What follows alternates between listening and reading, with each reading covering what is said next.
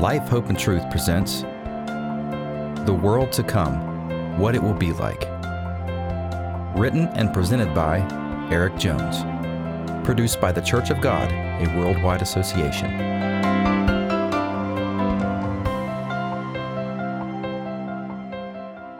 Chapter 7 What Happens After the 1,000 Years?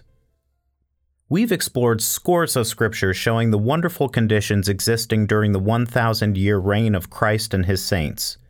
During this time, the renewed world will flourish under perfect government, righteous law, a healed environment, and a spiritually transformed people. But that 1,000 years will eventually end. Then what? Then Satan will be temporarily released. In Revelation 20, verses 7 through 8, the Apostle John wrote, Now when the thousand years have expired, Satan will be released from his prison and will go out to deceive the nations which are in the four corners of the earth, Gog and Magog. Satan's imprisonment will have been a major factor contributing to the wonderful conditions of the millennium. Removing his deceptive and rebellious influence will remove many of the temptations that lead people to sin but restraining him will not remove all sinful human nature from humanity or convert people to following God. It appears that while many people will live in the millennium and experience its blessings, not all will be converted and faithful believers. These people may modify their outward behavior to avoid punishment, but inwardly harbor hostility to God. If so, they will be tragically susceptible to Satan's deceptions when he is released. We may ask, how could anyone living under Jesus Christ's direct rule and seeing all the blessings it brings choose to listen to and be deceived by Satan's reasoning? For the answer, we need to look no further than Genesis chapter 3. Adam and Eve also lived under God's direct rule in a perfect environment, yet they were still led astray. And the book of Exodus shows that most of the Israelites, only weeks removed from seeing God's many miracles, including their own personal deliverance through the Red Sea, fell victim to distorted reasoning and went back into idolatry. You can read about that in Exodus chapter 32. Simply put, having God's presence and seeing his miracles does not automatically convert someone or make him or her faithful. Because God knows this, he will allow this final test on humanity to determine who is and isn't truly committed to him. It's sad to say, but Satan will succeed in deceiving large numbers of people from all over the world and, according to Revelation 20, verses 8 through 9, gather them together to battle against Christ in Jerusalem. Through cunning and clever reasoning, he will not only delude them to reject Jesus Christ as king, but convince them that they can overthrow his government. Though many will follow Satan, we hope they will represent only a small fraction of the entire population. This attempted rebellion will end quickly, before they are even able to attack Jerusalem. Revelation 20, verse 9 Fire came down from God out of heaven and devoured them.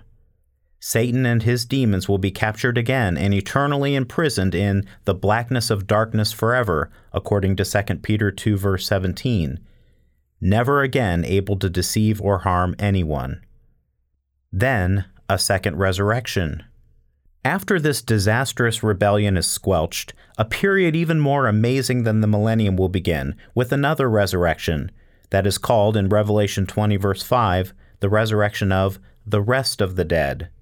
This will be the billions of people who have lived throughout human history without knowing or being called by God. Nobody knows how many have lived throughout history, but some estimate the number at over 100 billion. Imagine all the people who lived and died throughout history without ever hearing the name of Jesus or seeing a Bible.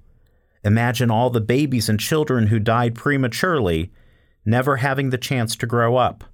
Imagine people you have known who died, people who were possibly very good in many ways, but never really had a chance to know God the Father and Jesus Christ. This prophecy assures us they will all live again. Here's how John described this massive resurrection in Revelation 20, verse 12. And I saw the dead, small and great, standing before God. This resurrection includes everyone from the common and lowly to the powerful and wealthy. Jesus referred to this resurrection during his ministry and mentioned examples of Gentile nations from history that will be included in it. Matthew 11, verses 21 through 24, and Matthew 12, verses 41 through 42. In Ezekiel 37, the prophet Ezekiel described these people being resurrected to physical life. Verse 6 I will put sinews on you and bring flesh upon you, cover you with skin and put breath in you, and you shall live. Although the people in this particular prophecy are identified as coming from the whole house of Israel, this event is representative of what God will do for all people. As for what will happen when these people are resurrected, John said that then two books will be opened to them the books and the book of life. Revelation 20, verse 12. The books, in the Greek biblion, represents the Bible. Opened means understanding is unlocked. The book of life signifies the opportunity for eternal life. In this time period, sometimes called the Great White Throne Judgment based on verse 11, everyone who has ever lived and died without a real chance for salvation will be given a new physical life in order to have an opportunity to receive God's calling, understand His Word, and live by it. As God said, at this point they will, for the first time, know that I am the Lord and have the opportunity to receive God's Spirit. Ezekiel 37, verse 6 and verse 14. They will be able to see the stark contrast between the way the world was under Satan's sway and the way the world will have become under the rule of Jesus Christ. It will stand as a graphic lesson of how much better life is when we live by God's laws. The suffering of the past, contrasted with the peace of Christ's rule, will help people see that God's way is truly the best way to live. These billions of people will obviously need a place to live. Perhaps one of the biggest projects of the millennium will be building and preparing homes for them. Christ will assure the best possible environment so they can learn, live, and fulfill their God given potential. According to 1 Timothy 2, verse 4, God desires all men to be saved and to come to the knowledge of the truth. This is the time and place where all men and women throughout human history will be given their first real chance to achieve their ultimate purpose. Whether they will choose to accept His truth and be saved will be up to them. Those who do will have their names inscribed in God's book of life. We hope and believe the vast majority will make the right choice and have their names written in that book, and ultimately live forever in God's eternal family. Regrettably, though, not everyone will make that choice. The last sad reality we must address is the fate of those who, in their stubbornness, will reject God and snub His calling. Revelation 20, verse 15 And anyone not found written in the book of life was cast into the lake of fire. It's truly tragic that some will choose the way of death instead of life, but their end will be mercifully quick. They will be burned up in the lake of fire, gone for all eternity. They will experience the ultimate wage of sin, not some horrific, everlasting burning torture, but sudden and permanent death. Romans 6, verse 23. After these people are destroyed, everyone remaining will be spirit composed children of God the family of God will be expanded to include most likely billions of new sons and daughters. Then all things become new. When no flesh and blood human beings remain, there will be no more need for the physical elements designed to sustain human life. The physical earth, as beautiful as it will be, will have fulfilled the purpose for which it was created. So Peter writes in 2 Peter 3, verse 11 through 12 all these things will be dissolved. The heavens will be dissolved, being on fire, and the elements will melt with fervent heat. He then describes what will replace them in verse 13. Nevertheless, we, according to his promise, look for a new heavens and a new earth in which righteousness dwells. The Apostle John saw a vision of this transition. Revelation 21, verses 1 through 2. Now I saw a new heaven and a new earth for the first heaven and the first earth had passed away. Also there was no more sea. Then I, John, saw the holy city, New Jerusalem, coming down out of heaven from God, prepared as a bride adorned for her husband. New Jerusalem, the city where God the Father dwells, will descend from heaven, and God the Father will reside for eternity with his firstborn Son, Jesus Christ, and the sons and daughters of his family. At this point, God the Father will be all in all. All will be in his family and subject to him. 1 Corinthians 15, verse 28. 1 Corinthians 15, verse 24 then reads, Then comes the end, when he, or Christ, delivers the kingdom of God to the Father, when he puts an end to all rule and all authority and power. Revelation chapters 21 and 22 describe the beauty and majesty of this coming new heaven and new earth under God the Father. What a glorious picture is painted in chapter 21, verses 3 through 4. And I heard a loud voice from heaven saying, Behold, the tabernacle of God is with men, and he will dwell with them, and they shall be his people. God himself will be with them and be their God. And God will wipe away every tear from their eyes there shall be no more death, nor sorrow, nor crying. There shall be no more pain, for the former things have passed away. The entire family of God will dwell together in love, God promising his children in Revelation 22, verse 5, they shall reign forever and ever. The Bible only hints about what God and his family will do for the rest of eternity. You can find some of those hints in Hebrews 2 verses 5 through 10 and Isaiah 9 verse 7. But we do know that God's nature is always to create, expand, and move forward. Perhaps he also gives us a slight hint of that in Revelation 21 verse 5. He who sat on the throne said, Behold, I make all things new.